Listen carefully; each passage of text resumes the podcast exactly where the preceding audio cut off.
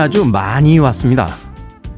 차들은 속도를 늦추고 사람들의 걸음만큼이나 천천히 움직였습니다. 몇몇 차들은 주인에 의해 버려진 채 거리에 남겨졌고요. 제 각각이던 색과 모양은 그냥 하얀 눈에 덮여 모두가 똑같아졌습니다.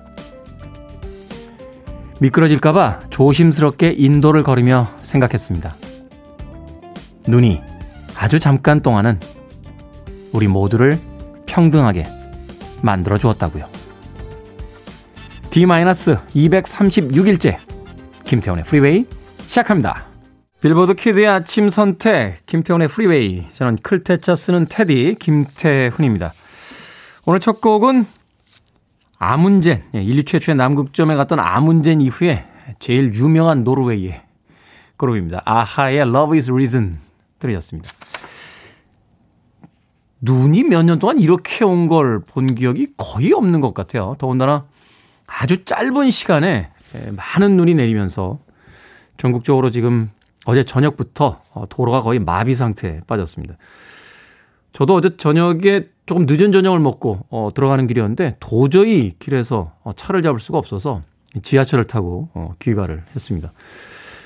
차들이요 가지를 않더군요. 어, 운전자분들도 사실은 차 안에서 굉장히 당황하신 것 같고 오늘 아침에 오면서 뉴스를 들으니까 12시간 넘게 차에 갇혀 계신 분들도 지금 계시고 뭐 기름이 떨어져서 어 굉장히 좀 난처한 상황이신 분들도 계시고 또 차를 그냥 길에다 버려둔 채 어 집으로 가신 분들도 꽤 많다라고 합니다. 아침에 출근하실 때 길이 거의 빙판처럼 얼어 있으니까 어 대중교통 수단 이용하시길 바라겠습니다. 자, 4483님께서요. 눈이 귀한 창원에 제법 눈이 왔습니다. 어릴 때는 마냥 좋더니 나이 드니 출근길 걱정입니다. 다들 운전 조심하세요. 라고 보내셨습니다. 그러니까요. 도로에 있을 때는 그 눈이 내리니까 야 이거 큰일 났다 집에 어떻게 가나 아침에 출근 어떻게 하나 라고 걱정을 했는데 막상 아파트 단지로 들어오니까요 어, 아이들이 단지 내에서 눈싸움을 하고 모처럼 거리에 아이들이 있는 풍경을 좀 볼 수 있었습니다 서은지님 테디 부산에도 눈이 왔습니다 구경하기 몇 년 만인지 그리고 칼바람에 너무 춥습니다 라고 하셨습니다 오늘도 체감 온도가 뭐 거의 영하 20도에 육박한다고 하니까 따뜻하게 입으셔야 될 것 같습니다. 장갑 꼭 끼십시오. 춥다고 주머니에다가 손 넣고 다니시다가 미끄러지면 정말 큰일 납니다. 5239님, 어제 갑작스런 폭설에 난리가 나서 이태원에 차 두고 한남동 집까지 걸어왔습니다. 라고 하셨습니다. 이태원에 차 두고 한남동 정도면 그래도 걸을만 하지 않습니까? 저는 어제 사실 머릿속이 좀 많이 복잡했어요.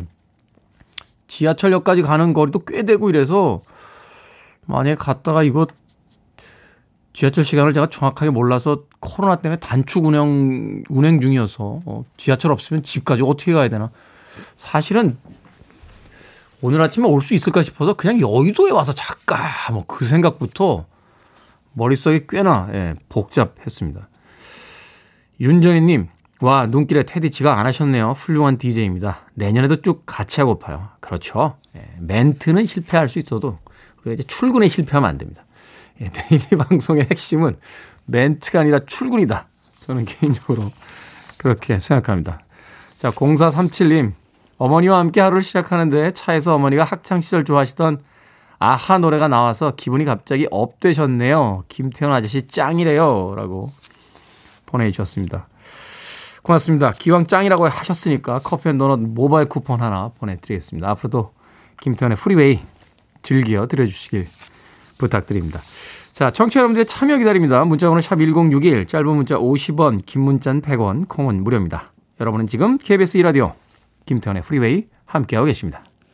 KBS 2라디오 yeah, 김태훈의 프리웨이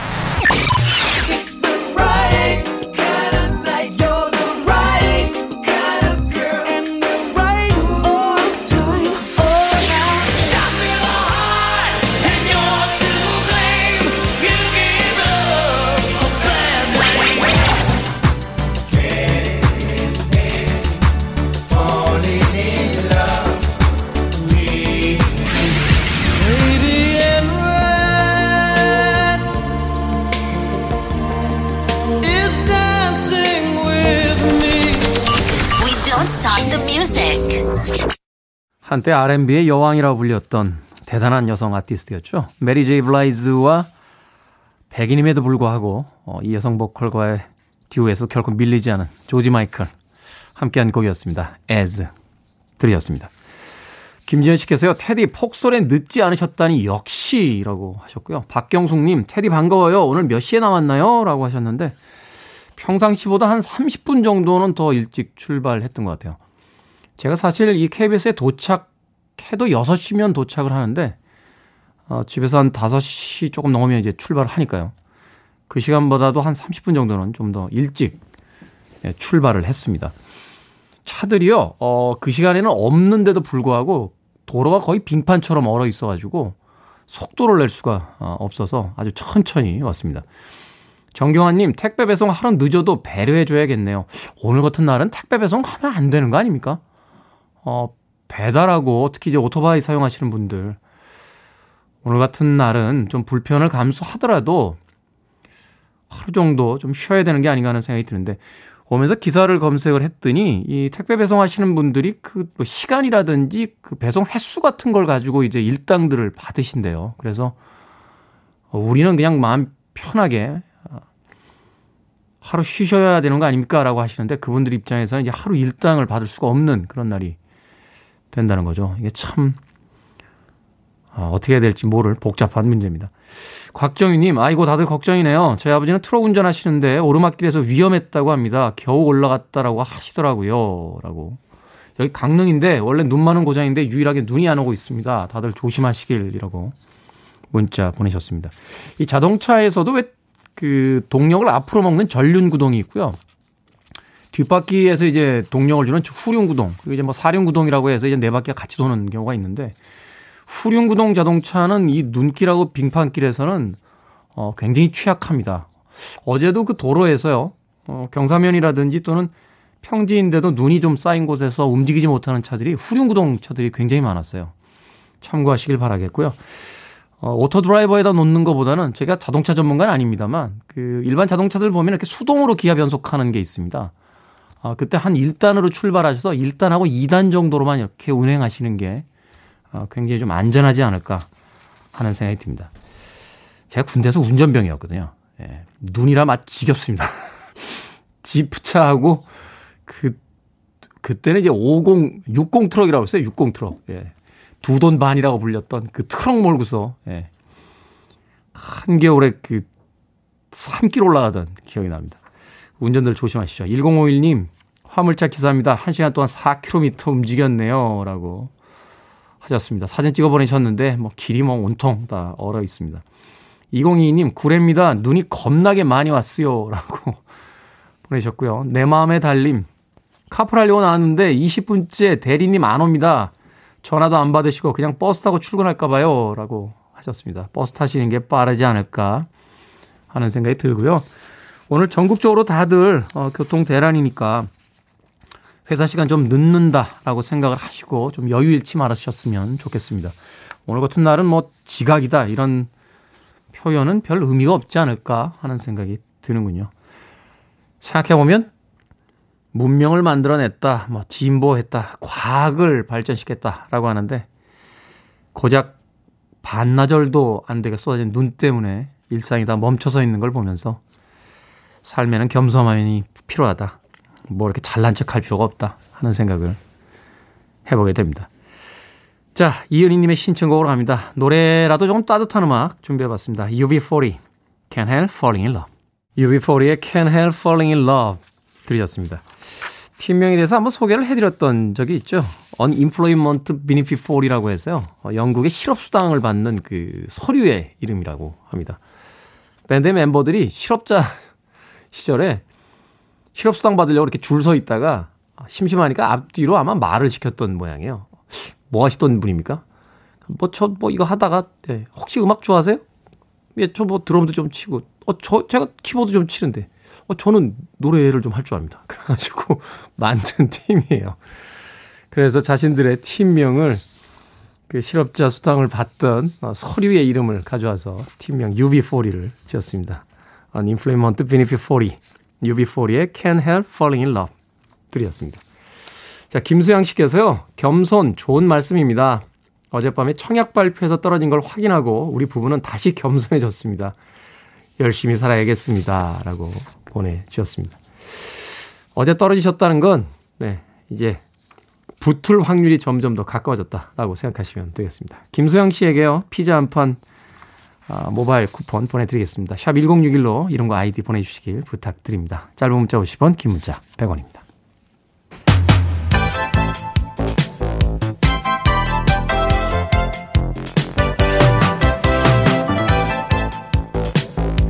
이 시각 뉴스를 깔끔하게 정리해드리는 시간 뉴스 브리핑 최영일 시사평론가와 함께합니다. 안녕하세요. 안녕하세요. 눈길에 오시느라고 수고하셨습니다. 야, 다들 고생이더라고요. 그러니까 어제 퇴근 오늘 출근은 시민들 모두 고생. 했죠. 고생길입니다. 네, 뭐 지역에 따라서는 12시간 이상 지금 차에 갇혀 계신 분도 계시다고 아, 하니까 대단해요. 네, 안전 운전 하셔야 될 것 같습니다. 자, 야권 서울시장 보궐선거를 앞두고 드디어 후보 단일화 합니까? 예, 자, 석 달 남았습니다. 네. 4월 7일 선거니까 딱 석 달이에요. 서울시장, 부산시장 재보선. 그런데 지금 서울시장 후보로 지금 이 전체적인 판세는 야권이 유리해요. 네. 지금 여권이 지지율도 좀 떨어지고 서울시장, 부산시장 재보선의 이유는 또 여권 전임 지자체장들에게 있고 그러다 보니까 이제 야권이 지금 몸이 달았어요. 그런데 안철수 국민의 당 대표가 지금 연초부터 지지율이 만만치가 않아요. 거의 뭐 저 주가하고 같이 올라가던데요. 맞습니다. 올라가는데. 그러다 보니까 더 큰 제1야당이 국민의힘이 고민이 많은 겁니다. 네. 자, 그러면 당으로는 국민의힘, 인물로는 안철수 대표. 지금 서로 다른 당이니까 우리 당으로 들어와라. 근데 안철수 후보자 입장에서는 이 정도로 그 독주를 하면 네. 국민의힘에 들어갈 때도 이 조건 자체가 벌써 달라질 거 아니에요. 그런데 문제는 뭐냐 하면 국민의힘이 독자적으로 본선 주자를 내서 본선에서 여당 후보야 한 명일 거 아닙니까? 근데 야당 후보는 두 명, 세 명 난립하면 네. 필패라는 거죠. 음. 단일화 안 하면 안철수 대표가 아무리 지금 1위 지지율을 달려도 이기기가 쉽진 않다. 이런 이제 공식이 있는 거죠. 그래서 지금 김종인 비대위원장은 들어와서 유리하게 해줄게. 유리하게라는 건 뭐냐면 당원들의 의사를 아예 반영하지 않고 시민 경선. 100% 국민 여론조사로 우리는 본선 주자를 결정한다. 음. 그리고 뭐 금태섭 무소속 전 의원이든 네. 안철수 대표든 다 들어와서 우리 내부에서 깔끔하게 투명한 경쟁을 해보자. 이런 제안을 한 거죠. 들어올까요? 안 들어올까요? 결국은 들어가지 않겠습니까? 저는 안 들어갈 것 같아요. 아 그래요? 네. 왜냐하면 이제 자기만의 또 고집 이런 게 고집이. 있는 거예요. 자, 그러다 보니까 정치인들은 다이 자기 주관이 강합니다. 그럼 투스텝도 생각을 하는 거예요. 국민의힘 지금 10여 명 주자가 나오고 있어요. 아직 공식 선언 안 한 나경원 전 의원이나 네. 오세훈 전 서울시장도 있는 거죠. 근데 다 나와서 한 명이 결정되면 그럼 국민의힘 본선 주자와 안철수 대표 등과 본선 후보 등록 전에 마지막 단일화 한다. 본선에서 이제 예. 단일화 하자. 하지만 경선에 들어오는 게 제일 좋다. 조만간 아마 전격 회동을 한다고 하니까 뭔가 방식이 결정될 것 같습니다. 네. 최영일 시사평론가는 안 들어간다. 저는 들어갈 것 같다. 네, 아, 예. 내기가 하나 생겼네요. 거금 500원 걸고 아, 좋습니다. 그래서 내기 한번 하도록 하겠습니다. 자, 장중 사상 첫 3천선을 돌파했습니다. 주식 시장. 와, 이렇게 올라갈 만한 호재가 있는 겁니까? 과열 경고에도 불구하고 네. 오늘 아침 모든 이제 경제 기사에 과열 경고음에도 불구하고 이 수식어가 달려 있습니다. 근데 3천 그냥 뚫었죠. 네. 물론 이제 마감은 다시 떨어졌어요. 22% 포인트가 떨어져서 어 2,600대로 이제 2,670대로 마감을 했지만 하지만 어제 3,000선을 돌파했다. 이게 따져 보니까 14년 만이에요. 아, 14년 만에. 네. 3,000선을 돌파한 게 경제가 코스피. 가장 안 좋다라고 알고 사회 분위기도 지금 가라앉아 있는데 어. 근데 이게 약간 위험할 수 있는 게 우리가 노동 생산성 일을 해서 소득을 얻는 것보다 금융 재테크로 소득을 얻는 비율이 높아지거나 가능성이 높아지면 이게 이 프랑스 경제학가 학자 토마, 토마 피케티가 피케티. 네. 걱정을 한 21세기 자본에서 금융 소득이 노동 소득보다 높아지는데 누가 노동을 하겠는가? 그러니까 지금 젊은이들이 취업도 안 되고 다 동학 게임이 되는 거잖아요. 음. 걱정은 좀 됩니다. 하지만 금융 자산을 포기하고는 부를 이룰 수 없다는 또 고도화된 자본주의 공식이 지금 작동하는 것 같아요. 근데 이제 이런 식으로 이제 금융자본 쪽에서 그 수익들이 많아지면 결국 이제 또 한 번쯤은 이제 거품이 꺼지는 현상들이 온다. 올해 그 위험을 거죠? 많이들 경고하고 있습니다. 한번 네. 이 주가 예의주시하시죠. 네.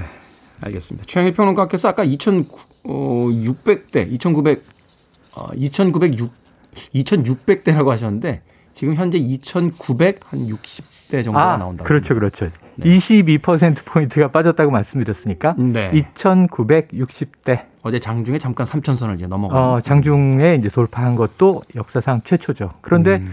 이 천선에서 이천선으로 넘어갔던 게 18년 걸렸고요. 네. 이천선에서 삼천선을 돌파하는데 또 14년 걸렸습니다. 네. 자, 김정은 위원장이 경제 실패 인정했습니다. 이거 북한에서 네. 쉽지 않은 건데 좀 짧게. 수령 체제, 무오류. 그러니까 수령은 틀릴 수가 없는데 어제 드디어 8차 당 대표 대회 열렸습니다. 노동당 대회예요. 5년 만에 열린 겁니다. 경제개발 5개년, 5개년 계획이 지난해 끝났어요. 최악의 최악이다. 음. 이걸 인정했어요. 어. 그리고 내부적인 요인이 이게 실패의 주 원인이다. 아. 어떻게 이걸 돌파할 것인가. 이런 의견들을 낸다고 하는데 이러한 실패 인정은 이례적인데 문제는 이게 북미 관계 혹은 남북 관계를 통해서 풀려고 하면 참 좋을 텐데 어제 이야기로는 주관성을 우리가 강화해야 한다라고 얘기를 해서 아 이게 또 정신 승리로 가는 건가 하는 안타까움이 있습니다. 계속 네. 지켜보시죠. 진행 중입니다. 어쨌든 반성을 통해서 그 사람이 변해가는 거니까. 맞습니다. 그를 인정했다는 건 북한에도 변화의 바람이 좀 있는 거 아닌가. 희망적인 좀 힌트로서 받아들여 보도록 하겠습니다. 자, 오늘의 시사 엉뚱 퀴즈 어떤 문제입니까? 네, 코스피 지수가 사상 처음으로 3천선을 넘었다는 소식 막 전해드렸는데요. 여기서 오늘의 시사 엉뚱 퀴즈. 코스피에 3천선이 있다면 이순신 장군에게는 이것이 있습니다. 임진왜란 당시 해전에서 활약한 전투선이자 세계 최초의 철갑선으로 특정 동물의 모양과 비슷해서 이름 붙은 이것은 무엇일까요? 1번 거북선, 2번 자라선, 3번 포경선, 4번 버닝선. 야, 오랜만에 듣네요. 자, 정답 아시는 분들 지금 보내주시면 되겠습니다. 재미있는 오답 포함해서 총 10분에게 불고기 버거 세트 보내드리겠습니다.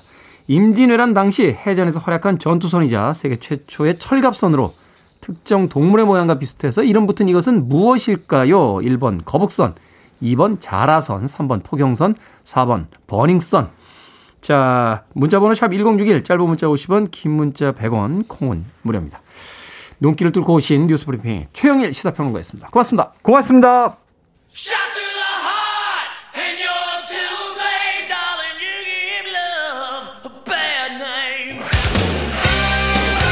본조비입니다. You give love a bad name.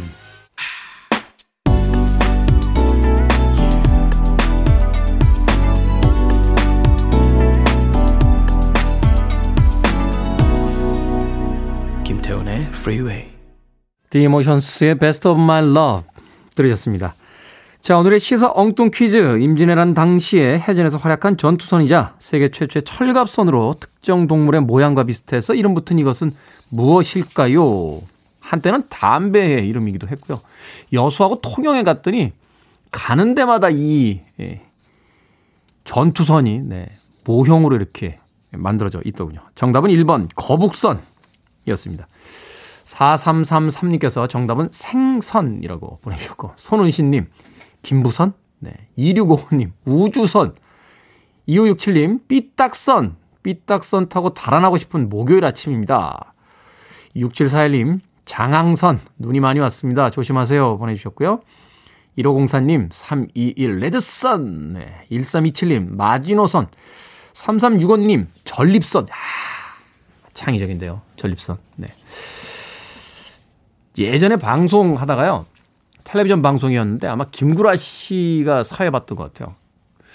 초대 손님으로 허경영 씨가 나온 적이 있어요. 허경영 씨. 그 꽤 오래된 이야기입니다. 그게 10년이 넘었나요? 뭐 그랬던 것 같은데. 갑자기 저를 이렇게 보시더니 전립선이 안 좋구만. 라고 하시는 거예요. 밑도 끝도 없이. 그더니 저도 모르고 있던 저의 안 좋은 전립선을 고쳐주시겠다고 내 눈을 바라봐.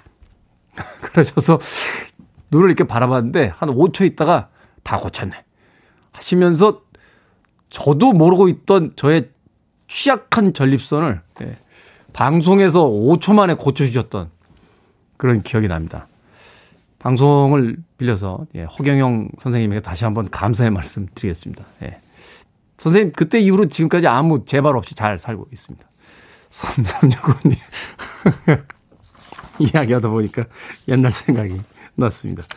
자, 재미있는 오답자 포함해서 총 10분에게 불고기 버거 세트 보내드리겠습니다. 당첨되신 분들은 오늘 방송이 끝난 후에 김태현의 프리웨이 홈페이지에서 확인하시면 되겠습니다.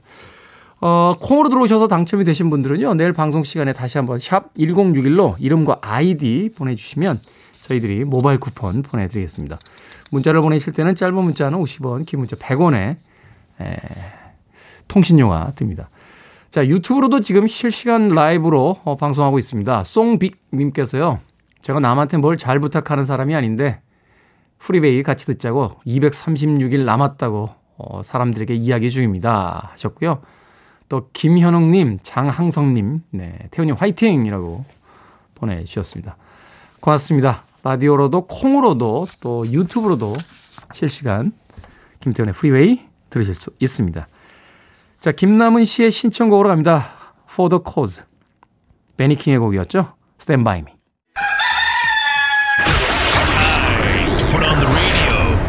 김태훈의 프리웨이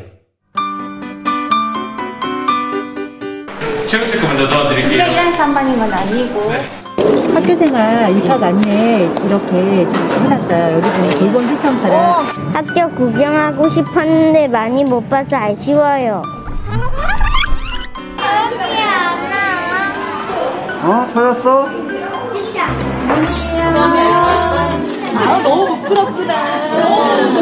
선생님이 몇 가지 질문 한번 해볼 건데 대답할 수 있겠어?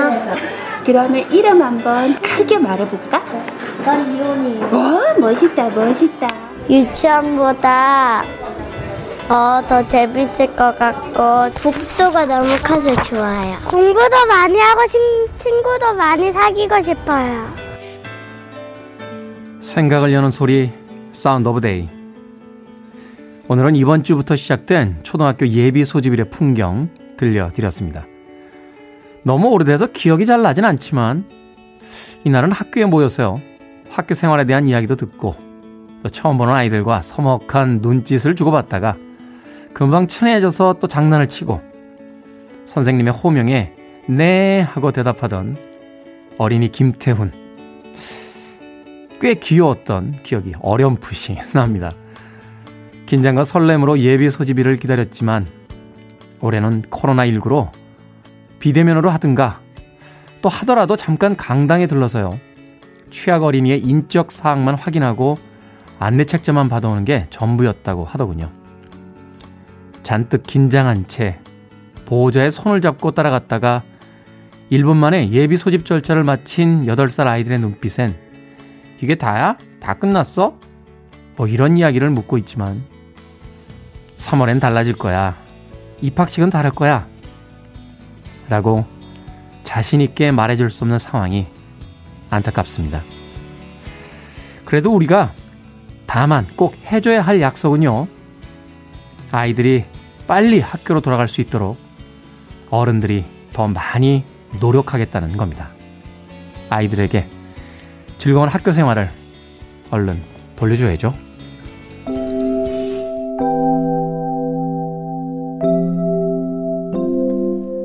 밖에서 재잘거리는 아이들의 웃음소리가 그리운 시절입니다. 린다 론스타드 and 제임스 잉그램입니다. Somewhere Out There. You're listening to one of the best radio stations around. You're listening to 김태훈의 Freeway.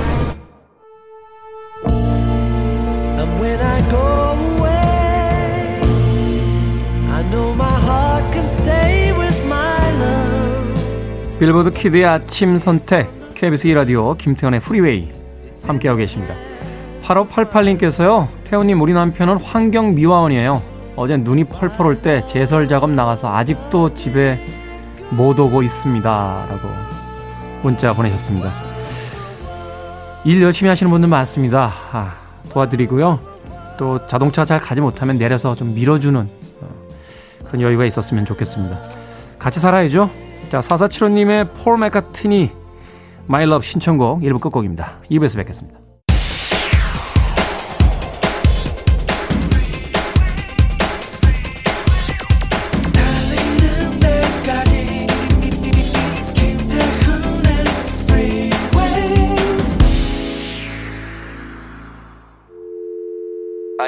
Arms around me. I need to feel your touch.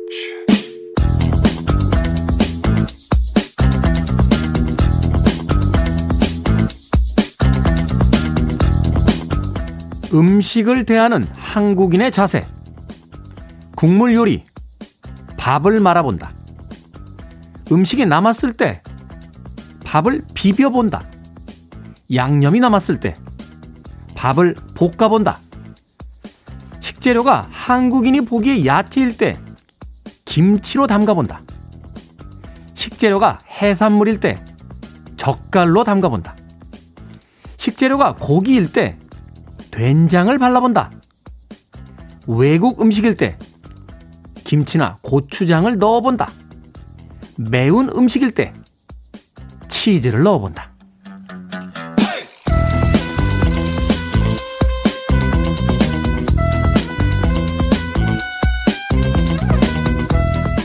뭐든 읽어주는 남자. 오늘 읽어드린 글은요.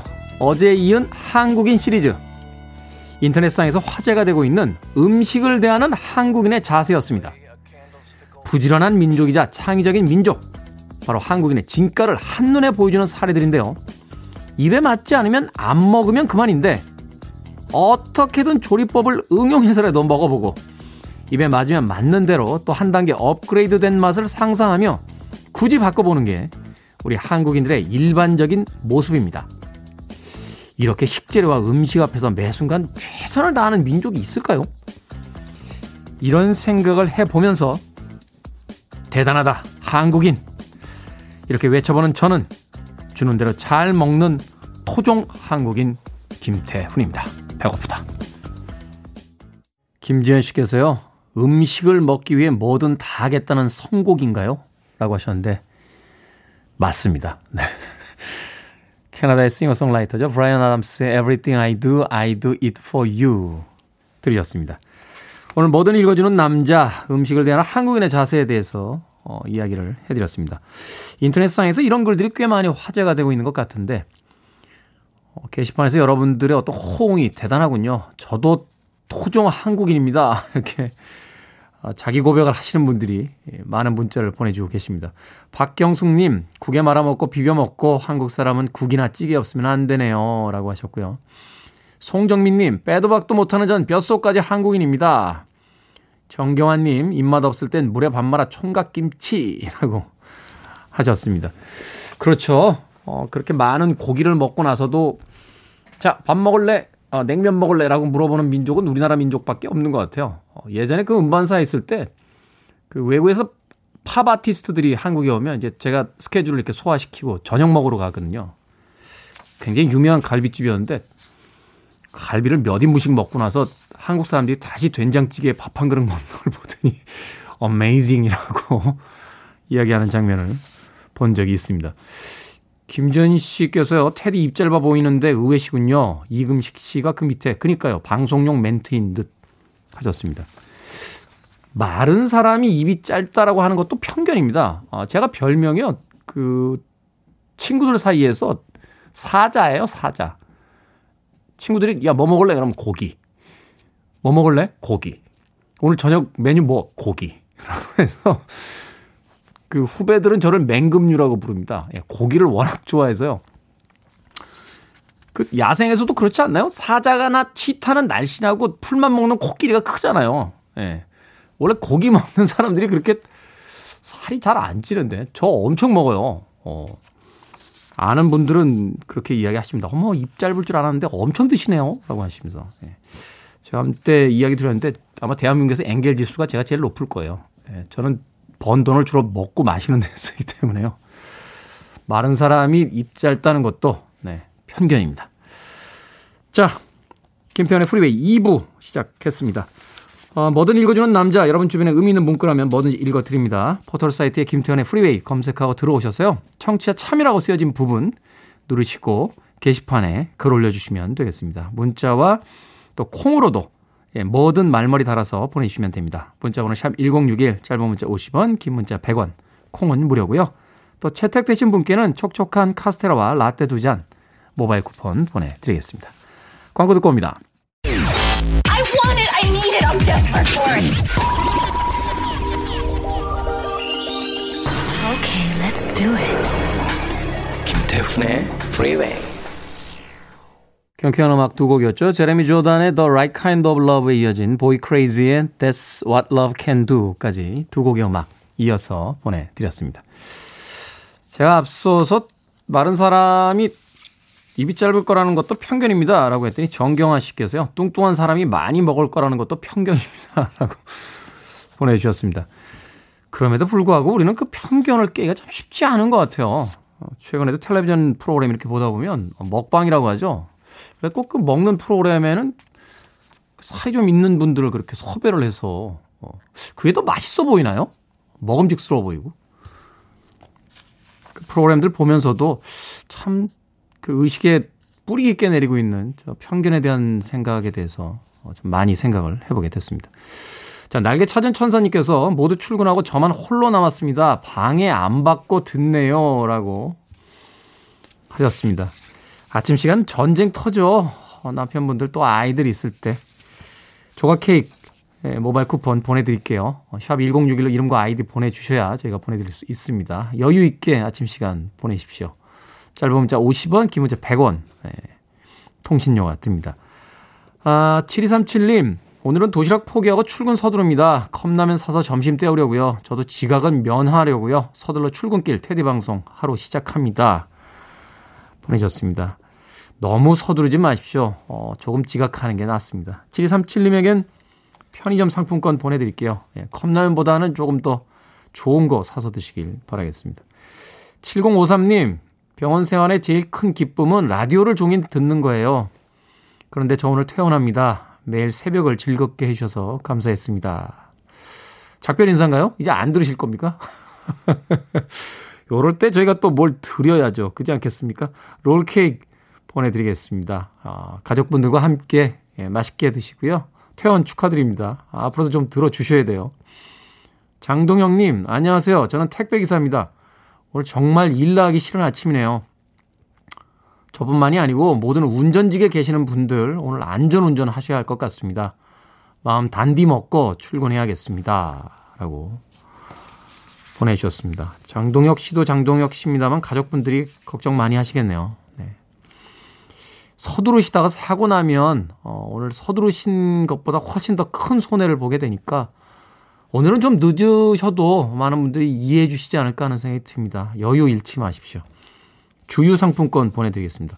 장동혁 씨도 콩으로 들어오셨는데요. 에, 샵 1061로 이름과 아이디 다시 한번 보내주시길 부탁드리겠습니다.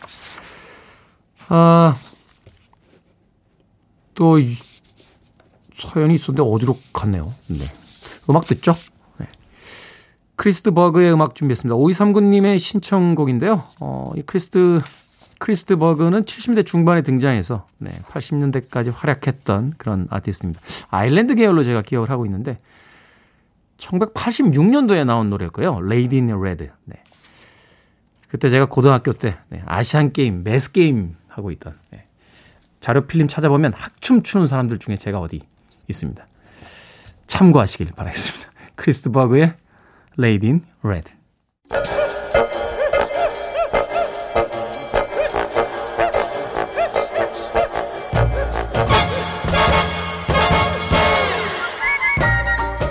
온라인 세상 속 촌철살인 해학과 위트가 돋보이는 댓글들을 골라봤습니다. 댓글로 본 세상.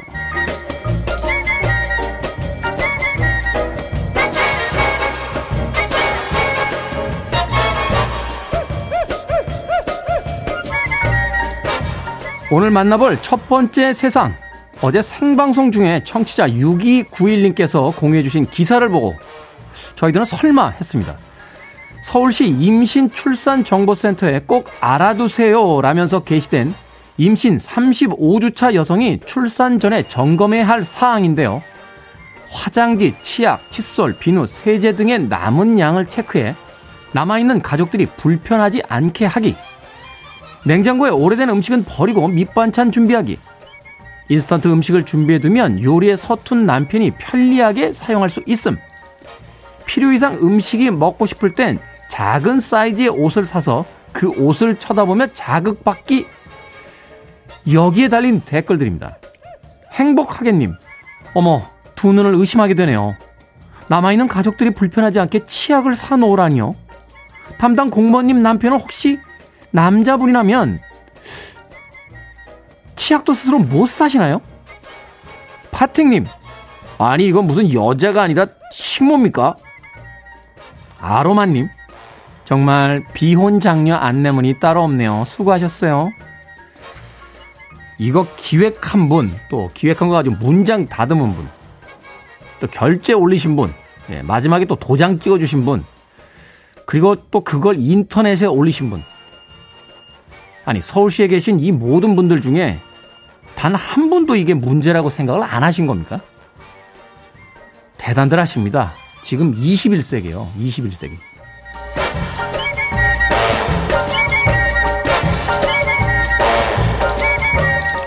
두 번째 댓글로 본 세상. 힘 봤다! 아니, 덕 봤다! 경남 하동에서 수령 100년 이상으로 추정되는 초대형 야생 산더덕이 발견돼서 화제입니다. 한국 전통 10만이 협회에 따르면 이 100년 된 산더덕엔 적혈구를 녹여주고 항암 효과에도 좋은 사포닌이 산삼에 무려 두 배나 들어있다는데요. 여기에 달린 댓글들입니다. 산골 농부님, 어, 그래서 얼마예요?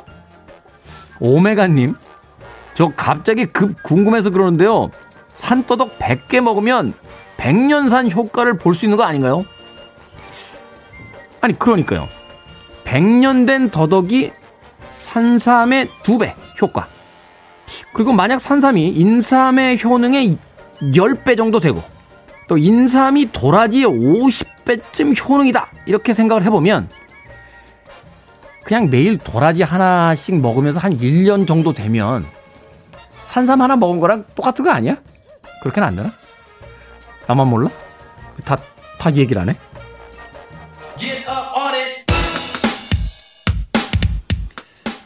이거 은근히 궁금해지네요. 밥 아시는 분들 문자 주시길 바라겠습니다. 다이노입니다. I like it. Free your mind. I want to break free. Are you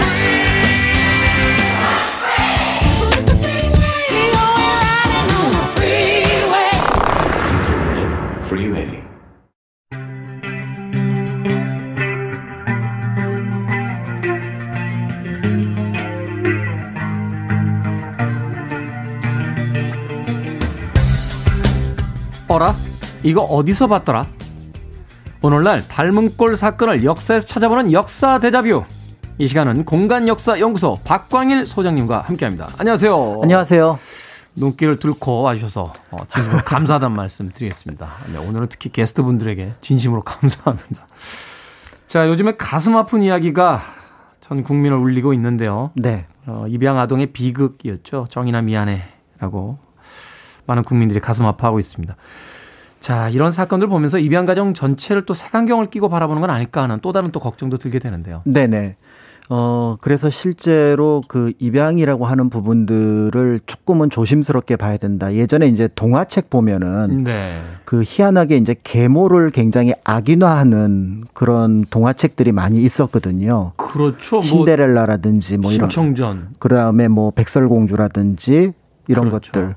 그러니까 사실은 이제 그런 게 어떤 일부의 사례를 가지고 전체로 확장을 하는 부분들이 있는데 일상에서 이제 또 사회적으로 필요한 것이 있을 때 그것이 이제 자연스럽게 이루어지는 것들이 나타나게 되고 그 중에 하나가 입양이라고 볼 수가 있습니다. 그래서 어느 사회나 마찬가지로 갑작스럽게 어떤 이유로 그러니까 부모를 잃은 아이들이 있을 거고요. 또 한편으로 아이를 낳지 못하는 부부가 있을 텐데 네. 이 둘이 어떻게 보면 서로 어 도움이 되고 또 그것이 이제 사회적인 안정을 유지할 수 있는 조건 그것이 바로 이제 입양이라는 과정을 통해서 새로운 가족을 만들어내는 거거든요. 그런 면에서 이제 고려나 조선시대 역시 입양이라고 하는 부분들은 굉장히 중요하고 또 한편으로는 우리가 어, 상식선에서 어, 이러한 방식으로 이루어졌구나라는 것들을 짐작해 볼 수 있는 것들이 있습니다. 그래서 그런 내용들을 몇 가지 준비를 했습니다. 네. 그렇다면 이제 고려 뭐 조선에 대한 이야기 해주셨는데 네네. 그, 그 당시에도 입양 기준이라는 게 있었습니까? 네, 입양 기준이 그 조선 같은 경우는 아예 경국대전으로 딱 그 정리가 될 정도였고요. 네. 사실 이제 관습법을 중요하게 생각했던 고려 역시도 입양의 기준이 있었는데 흥미로운 부분이 있습니다. 그러니까 보통 우리는 지금 입양이라고 얘기를 하는데 어 역사 기록에 보면은 어 수양 또는 시양이라는 것으로 구분이 되어 있습니다. 수양, 시양. 그래서 이제 시양은 아마 많이 못 들어보셨을 것 같은데 수양은 좀 들어보셨을 거예요. 어 내가 누구를 수양 아들을 삼았다. 어, 그게 거기서 나오는 단어군요. 네, 맞습니다. 어, 수양 아들, 수양 딸. 이렇게 네네네. 아. 그래서 이제 수양이라는 말이 있는데 여기에 흥미로운 게 이 수양 또는 시양의 기준이 세 살입니다. 세 살이요? 예, 그러니까 대략 이제 만세 살로 보시면 될 것 같은데요. 네. 그래서 세살 이전에 어 아이를 입양하는 경우를 수양 이라고 얘기를 하고요. 그 다음에 세살 이후 그러니까 커서 아이를 입양하는 경우를 시양이라고 하는데 아, 이 격차가 굉장히 큽니다. 격차 크다. 네, 일단은 그 저희들이 익숙한 건 수양 딸, 수양 아들이니까 그렇죠. 시양을 많이 못 들어봤다는 건 되게 이제 세 살 이전에 그 입양을 한 사람들이 많았다. 그렇죠. 그러니까 사실은 이제 지금 근대 쓰는 수양의 개념은 조금은 달라진 개념이라고 볼 수가 있는데요. 법적인 네. 용어가 아니었으니까요. 그런데 어 고려나 조선 시대에 이 수양이 왜 중요하냐면 예를 들어서 그 집에 재산 소송이 일어났을 때이 네. 사람이 그 돌아가신 부모의 아들, 딸 자격이 있느냐 라는 음. 걸 놓고 봤을 때 상속권을 받을 수 있느냐 없느냐. 그렇죠. 어. 그럴 때 만약에 수양이다. 그러니까 세살 이전에 입양이 됐다라고 하면은 이거는 100%그 아들, 딸의 자식 어떤 자격을 인정을 해주는 겁니다. 네. 근데 이제 시양의 경우는 좀 따져보자는 거죠. 아니 우리가 이제 상식적으로 네네. 15살 정도라고 하면 네네. 어떤 자의식이 좀 이제 어느 정도 만들어지고 하니까 그렇죠. 이해하겠는데 아니 세 살과 네 살이 머리 큰 차이가 있다고 아마 이게 세 살이 왜 이렇게 중요한 기준이 된 거죠? 그러니까 사실은 여기에 대한 해석은 명확하게 기록에 남아 있지는 않은데요. 그래서 이제 이거는 그 법이 만들어지게 된 배경. 사실은 이 법을 고려가 만들어 쓴 것이 아니라 이미 당나라 때 중국에서 쓰던 법을 가지고 와서 고려도 네. 차용을 해서 썼고 네. 이거를 조선 전기 후기까지도 계속해서 법적으로 이용을 했거든요. 그런 의미에서 아마 당시 사람들이 생각할 때 세 살 전에 입양을 하게 되면은 그 아이는 나중에 치- 내가 처음부터 봤던 사람이 우리 지금 엄마 부모니까. 아빠, 어. 어, 양 엄마 아빠였을 거다. 마찬가지로 양 엄마 아빠가 세 살 이전에 입양을 했으면 그 아이가 15살, 20살이 됐을 때 내가 얘를 배로 낳았는지 음. 아니면 내가 얘를 입양을 입양을 했는지조차도 아마 구분을 못할 정도로 기른 정이 굉장히 클 것 같다라는 생각이 듭니다. 그러니까 아이와 부모의 어떤 인상에 남을 때이 그렇죠. 아이가 입양인지 아니면 나의 친아들이고 친부모인지에 대한 어떤 경계선에 그렇죠. 그 의식의 경계선을 세 살로 봤다는 거군요. 아마 그때는 그- 그렇게 봤던 것 같고 그래서 법률 용어로 굉장히 중요한 낱말이 나오는데 이 수양으로 들여온 그러니까 자기의 자식으로 삼을 만한 어린 나이에 들여온 이 아이들을 어, 법에서는 뭐라고 기록을 하냐면 즉동 기자라고 적습니다. 즉동 기자. 어, 즉이라는 말은 곧이라는 뜻이고 동기라는 거는 나와 같다. 근데 나와 같다라는 게 아니라 기자 그러니까 나의 아들과 같이. 그러니까 이 수양이라고 하는 개념으로 입양을 한 것은 나의 아들과 똑같다. 라는 개념으로 그거는 법에서도 사회적으로 또 부모 자식 사이에서도 인정을 했던 그런 어떤 낱말인데 이 즉동기자라는 말이 수양과 관련해서는 항상 들어오는 거죠. 그러니까 이거는 입양해서 남의 자식이 아니라 당신 자식이다. 세 살 이전에 입양한 아이는 더 이상 입양이라는 단어도 필요 없을 정도로 그렇죠. 그냥 무조건 따지지도 않고 당신의 그 재산 상속권을 다 줄 수 있는 그냥 친아이와 똑같다라는 그렇죠. 기준을 이제 세 살 이전으로 해. 네네네. 그렇다고 해서 물론 입양이 그게 이제 그 어떤 자식의 조건을 어떤 자식의 그 자격을 못 갖느냐라는 거는 별개의 문제인데 네. 근데 세 살 이후는 좀 따져보자는 거죠. 세 살 이후는 뭐 15살도 있고 16살도 있고 다 있으니까 그렇죠, 그렇죠. 세 살 이후는 이제 별개의 사건으로 case by case대로 한번 들여다보고 예, 뭐 유언이라든지 상속이라든지 어떤 부모와의 관계라든지 이런 것들을 보자라는 거지만 세 살 이전은 그런 것들이 없고 심지어는 어떤 일이 있냐면 입양을 했는데 네. 아이가 나와요. 어. 그런 사례가 이제 있을 수 뒤늦게 있잖아요. 그렇죠. 뒤늦게 아이를 예. 가질 수 있죠. 그래도 처음에 입양을 한 아이가 수양으로 들어온 경우는 무조건 첫째 아이의 자격을 갖게 되는 거죠. 아무리 입양을 했어도 수양이면은 네 배로 나았건 그렇지 않건 간에 그냥 서열대로 딱 정리가 된다. 그렇죠. 그게 법으로 정리가 되겠습니다. 생각하게 만드는 어, 당시 어떤 법이 아닌가 하는 생각이 듭니다. 자, 이 이야기 참 하기도 가슴이 먹먹합니다. 정의나 미안해에 대해서 생각해보자는 의미로서 오늘 역사 대자뷰 어, 역사 속에서의 어떤 입양에 대한 이야기 하고 있습니다. 음악 한 곡 듣고 오겠습니다. 아동 학대를 다룬 어, 음악입니다. 수잔 베가의 음악 중에서 루카 듣습니다. 수잔 베가의 루카 듣고 오셨습니다. 자, 빌보드 키드의 아침 선택 KBS 2라디오 김태훈의 프리웨이 역사 데자뷰 박광일 소장님과 함께 고려와 조선시대 입양에 대한 이야기 나누고 있습니다. 당시에 이제 입양을 했던 사람이라고 한다라면 역시 네네. 뭐 자녀가 없던 사람들일 것 같은데 네네. 이분들 중에서 우리가 알만한 인물이 있나요?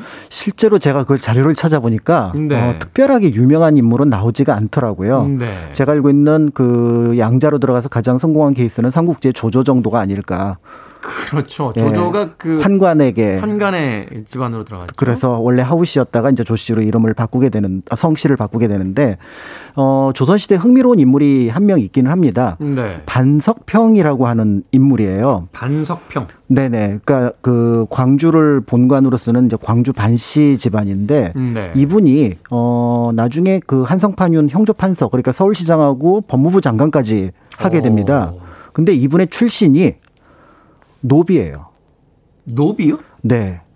그러니까 어느 재상집인지는 밝혀지지 않았습니다. 그래서 어느 재상집인지는 밝혀지지 않았는데 그 재상집에 노비 아이가 있었는데 굉장히 똑똑한 거죠. 어. 어, 이 똑똑한 아이를 어떻게 할까 하다가 어느 지인의 저 자녀로 입양을 하게 됩니다. 그래서 이제 반설인이라고 하는 아까 말씀드렸던 반씨 집안의 양반 가문으로 입양을 가게 되는데 이러면서 그 밑에서 어떻게 보면 이제 신분이 그 노비에서 양반의 자제로 바뀐 거잖아요. 그게 가능합니까? 조선시대? 조선 전기까지는 그게 가능했던 것 같아요. 아. 그래서 나중에 실제로 그, 그 사관원에서 이제 일종의 그 탄핵 이 들어오게 되는데 네. 이 서울 천월 출신인데 어떻게 그렇게 높은 벼슬을 올라갈 수 있습니까라고 하는 고위직에, 일종의 고위직에 갔으니까. 그렇죠. 이제 인사 검증이 이루어지게 되는데 이때 이제 그 사실을 실제로 얘기했을 뿐만 아니라 자기를 원래 보내주었던 그 재상집이 굉장히 어려워지자 네. 그 집을 도와주자고 얘기를 했던 그러니까 그런 어떤 인물도 있었습니다. 그런 면에서 볼 때 어, 입양이 가지고 있는 긍정적인 어떤 한 사람이 어, 재능을 어떤 좋은 부모를 만나서 이렇게 펼치게 됐던 그런 사례라고 볼 수가 있는 거죠. 물론 하나의 단적인 이야기는 합니다만 신분제 사회에서도 어떤 능력이 있으면 그걸 이제 넘어설 수 있는 어떤 사다리 또 기회를 줬다는 의미에서 굉장히 유의미한 사건일 수도 있겠다. 그렇죠. 그리고 이제 조선 후기에 들어가게 되면은 사실 이제 그 입양이 일단은 가문 중심으로 바뀌게 되면서 원래 네. 어떤 뜻하고는 조금 달라지게 되는 부분들이 있는 거죠. 우리가 어떤 드라마나 영화 같은 거 보면 그 자식이 없는 뭐 어, 집안이 있으면 뭐 큰아버지의 뭐 둘째 아들을 이렇게 입양을 그렇죠, 보낸다든지 그렇죠. 네네네. 뭐먼 친척의 어떤 또 똑똑한 뭐 아이를 데려온다든지 이런 식으로 이제 주로 많이 하잖아요. 네, 이걸 이제 그 공식적인 법률 용어로는 입후라고 얘기를 합니다. 그러니까 이제 후계자를 세운다. 음. 이제 이런 뜻으로 볼 수가 있는데요. 여 입후라는 뜻은 단순하게 앞에서 말씀드렸던 부모가 좀 그러니까 자기 아이가 없어서 이제 아이가 있었으면 좋겠다 이런 개념이라기보다는 네. 내가 죽은 다음에 우리 아이가 없으니 내 제사를 받을 사람이 없구나. 아. 이런 생각을 했던 거죠. 사실은 이거는 고려 때도 조선 전기도 가능한데 그때는 그냥 양자를 드리면 돼요. 네. 그러니까 이제 우리가 알고 있는 수양이 됐든 시양이 됐든 이렇게 드리면 되는데 이 과정에서 다른 성씨를 가졌던 아이가 들어와서 성을 바꿔서 내 아이가 되기도 하고 음. 또 만약에 남편이 먼저 죽으면 부인은 자기 집안에서 아. 그다음에 부인이 먼저 죽으면 남편은 또 자기 집안에서 네. 어, 입양을 하게 됩니다. 그런데 이제 조선 후기에 가부장제라든지 더 나아가서 이제 남성 중심의 사회가 만들어지게 되니까 몇 가지 이제 규칙이 정해지죠. 그래서 그 부계, 그러니까 남편의 성을 따라야 되고 그 다음에 이게 입양을 하게 되는데 이게 같은 학렬도 안 되고 두 개 또는 위의 학렬도 안 되고 조카 학렬. 그러니까 어. 자식하고 같은 학렬이어야 되는 거죠. 그렇죠. 위에 학렬을 저 양자로 데려올 수는 없죠. 양. 예. 그리고 손자도 사실은 엄밀하게는 특별한 경우가 아니면은 어 허락이 되지 않습니다. 이게 이제 예조의 허락을 받아야 되거든요. 네. 그 다음에 이제 혹시라도 이제 부인 쪽에서 입양을 하려 치면은 그 집안에서 아니 그 재산이 어, 누구 재산인데 그게 왜 처가로 넘어가게 하느냐라는 음. 반발을 해서 결국은 그런 것들이 제약사항이 있었다 라는 면에서 우리가 알고 있는 입양, 조선시대 입양이라고 하면 대체로 이 후기의 입양을 생각을 하게 돼서 약간은 좀 부정적인 의미를 갖고 있지만 처음에 말씀드렸던 것처럼 즉 동기자, 내 아이처럼 똑같이 기른다라는 의미의 입양이 원래의 시작이었고 사실은 그 의미가 지금 우리가 대석해 봐야 될- 될 것이 아닌가라는 생각이 듭니다. 고려와 조선 시대에 이제 제사를 맡기고 그 재산을 상속해주고 성을 준다는 건 그냥 내 아이로 받아들이겠다. 그럼요. 라고 하는 의미잖아요. 저희들이 생각하기 이제 과거에는 입양이 대를 잇는 수단이 아니었을까 하는 생각이 듭니다. 뭐 최근에는 참 씁쓸한 이야기인데 입양을 원하시는 분들 중에는 딸을 더 선호해서 네. 어, 딸을 입양하는데 몇 년을 기다려야 하고 또 아들은 잘 입양이 되지 않는다.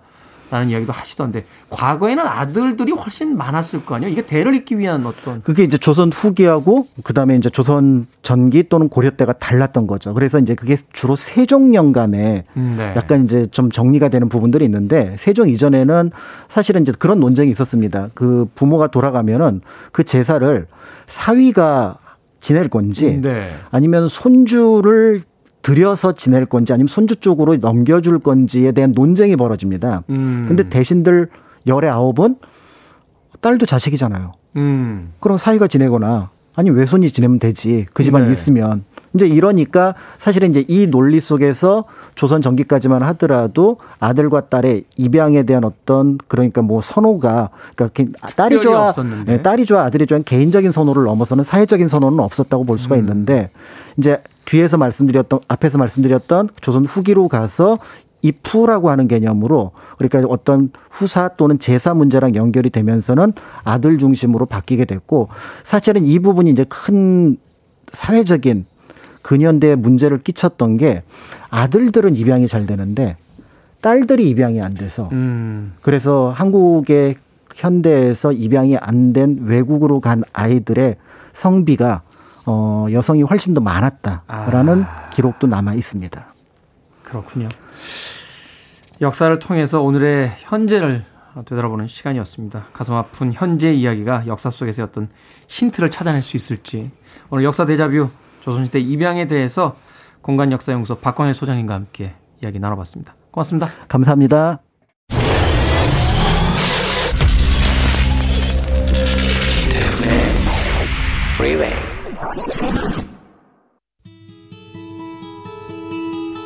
KBS 2라디오 김태훈의 프리웨이 D-236일째 방송 이제 마칠 시간입니다. 오늘 눈길 이야기만 드리다가요. 날씨 춥다는 이야기 많이 못 드렸습니다. 체감 온도가 영하 25도까지 떨어지는 곳도 있더라고 하니까 따뜻하게 나가셔야 됩니다. 자, 전지현 씨의 신청곡 로드 스튜어트의 Sailing 오늘 끝곡입니다. 저는 내일 아침 7시에 돌아오겠습니다. 좋은 하루 되십시오. 고맙습니다.